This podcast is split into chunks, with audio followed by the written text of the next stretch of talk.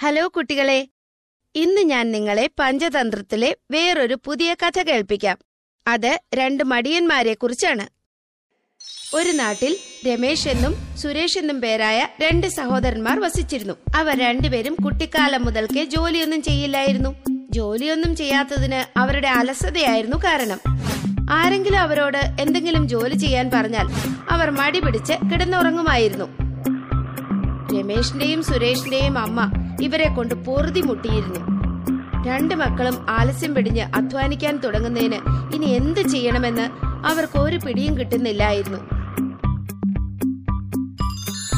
ഒരു ദിവസം രമേശും സുരേഷും ഒരു മാവിൻ ചുവട്ടിൽ വിശ്രമിക്കുകയായിരുന്നു. കുറച്ചു കഴിഞ്ഞപ്പോൾ അവരുടെ രണ്ടുപേരുടെയും ഇടയിലായി മാവിൽ നിന്ന് ഒരു മാമ്പഴം വീണു. രണ്ടുപേരും വലിയ മടിയന്മാരായതുകൊണ്ട് അതിലൊരാൾ പോലും മാമ്പഴം എടുക്കാൻ ശ്രമിച്ചില്ല.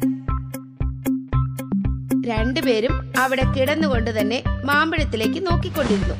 കുറച്ചു കഴിഞ്ഞപ്പോൾ അതിലൂടെ ആ നാട്ടിലെ മന്ത്രി കടന്നുപോയി. മന്ത്രി പോകുന്നത് കണ്ട് രമേശ് മന്ത്രിയോട് പറഞ്ഞു നമസ്കാരം മന്ത്രിജി. എനിക്കൊരു സഹായം വേണമായിരുന്നു എന്ത് സഹായം? മന്ത്രിജി കഴിയുമെങ്കിൽ എന്റെ കയ്യിലേക്ക് ഈ മാങ്ങ ഒന്ന് എടുത്തു തരാവോ? രമേശ് പറഞ്ഞത് മന്ത്രിക്ക് വിചിത്രമായി തോന്നി. അയാൾ രമേശിനോട് ചോദിച്ചു അല്ലേ അത് കൊള്ളാം. ഇതെന്തായി പറയുന്നത്? മാമ്പഴം നിന്റെ തൊട്ട് മുമ്പിലല്ലേ കിടക്കുന്നത്? സ്വയം എടുത്തുകൂടെ.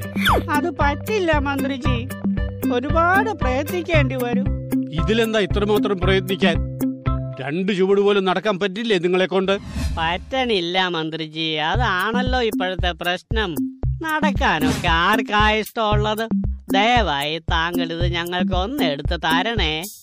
രമേശിന്റെയും സുരേഷിന്റെയും ഈ അലസ സ്വഭാവം കണ്ടിട്ട് മന്ത്രിക്ക് വല്ലാത്ത ദേഷ്യം വന്നു. അയാൾ രമേശിനും സുരേഷിനും മാമ്പഴം എടുത്തു കൊടുക്കാതെ അവിടെ നിന്ന് പോയി. രമേശും സുരേഷും മടി പിടിച്ച് അവിടെ തന്നെ കിടന്നു. മന്ത്രി രമേശിന്റെയും സുരേഷിന്റെയും വീട്ടിൽ ചെന്ന് അവരുടെ അമ്മയെ കണ്ടു. എനിക്ക് വളരെ വിഷമമുണ്ട് മന്ത്രിജി. ഈ കുഴിമടിയന്മാരെ എങ്ങനെ നന്നാക്കി എടുക്കുമെന്ന് ഒരു പിടിയുമില്ല. ജോലി ചെയ്യാതെ ഇവരിങ്ങനെ മടി പിടിച്ചുകൊണ്ടിരുന്നാൽ ഇവരുടെ ഭാവി ജീവിതം എന്താകുമെന്ന് ആർക്കറിയാം? അമ്മ വിഷമിക്കാതിരിക്കൂ. ഇവരെ കുറിച്ച് നേരത്തെ എങ്ങാനും അറിവ് കിട്ടിയിരുന്നെങ്കിൽ ഞാൻ എന്തെങ്കിലും ഒരു പോംവഴി തീർച്ചയായും കണ്ടെത്തുമായിരുന്നു. അമ്മ നാളെ അവരെ രണ്ടുപേരെയും രാജകൊട്ടാരത്തിലേക്ക് പറഞ്ഞയക്കും. രമേശിന്റെയും സുരേഷിന്റെയും അമ്മ അവരോട് രാജകൊട്ടാരത്തിൽ പോകാൻ പറയുന്നു. രണ്ടുപേരും പിറ്റേ ദിവസം രാവിലെ രാജകൊട്ടാരത്തിലെത്തി രാജാവിനെ മുഖം കാണിക്കുന്നു. രാജാവ് രമേശിനോടും സുരേഷിനോടും പറയുന്നു നിങ്ങൾ രണ്ടുപേർക്കുമായി എന്റെ പക്കൽ ഒരു പ്രധാന ജോലിയുണ്ട്. എന്താണ് മഹാരാജൻ? നാളെ മുതൽ നിങ്ങൾ രാജകൊട്ടാരത്തിന്റെ ഒരു പ്രദേശത്തിന് കാവൽ നിൽക്കണം. നിങ്ങൾക്ക് രണ്ടുപേർക്കും അധികം അധ്വാനമുള്ള ജോലി ഇഷ്ടമല്ലാത്തതുകൊണ്ട് ഈ ജോലി നിങ്ങൾക്ക് നന്നായി ചെയ്യാൻ കഴിയും. ശരി മഹാരാജൻ അങ്ങയുടെ ആജ്ഞ പോലെ. പക്ഷേ ശ്രദ്ധിക്കേണ്ട ഒരു പ്രധാന കാര്യം നിങ്ങൾ കാവൽ നിൽക്കുന്നിടത്ത് വളരെയേറെ വിലപിടിപ്പുള്ള സാധനങ്ങൾ ഇരിപ്പുണ്ട്. ഒന്നിനും അങ്ങോട്ടോ ഇങ്ങോട്ടോ വ്യത്യാസം വരരുത്. ആ ശരി മന്ത്രിജി. രമേശും സുരേഷും കാവൽക്കാരായി കാവലിരിക്കാൻ പോകുന്നു. പക്ഷേ അവരുടെ സ്വഭാവം അനുസരിച്ച് അവർ ഇരുന്ന് ഉറങ്ങിപ്പോകുന്നു. അവരുടെ അശ്രദ്ധ കാരണം കൊട്ടാരത്തിൽ മോഷണം നടക്കുന്നു. പിറ്റേന്ന് രാവിലെ അവർ ഉണർന്നപ്പോൾ മന്ത്രി തങ്ങളുടെ മുന്നിൽ നിൽക്കുന്നതായി കാണുന്നു. മന്ത്രി ദേഷ്യത്തോടെ പറയുന്നു മടിയന്മാരെ ഒരു നിസ്സാര ജോലി നിങ്ങളെ ഏൽപ്പിച്ചിട്ട് അതുപോലും നിങ്ങൾക്ക് നേരാമണ്ണം ചെയ്യാൻ കഴിഞ്ഞില്ല. ഇപ്പോൾ നിങ്ങൾ രണ്ടുപേരും എന്നോടൊപ്പം നടക്കാം. ചെയ്ത തെറ്റിന് നിങ്ങൾക്ക് രണ്ടുപേർക്കും ശിക്ഷ ലഭിക്കും.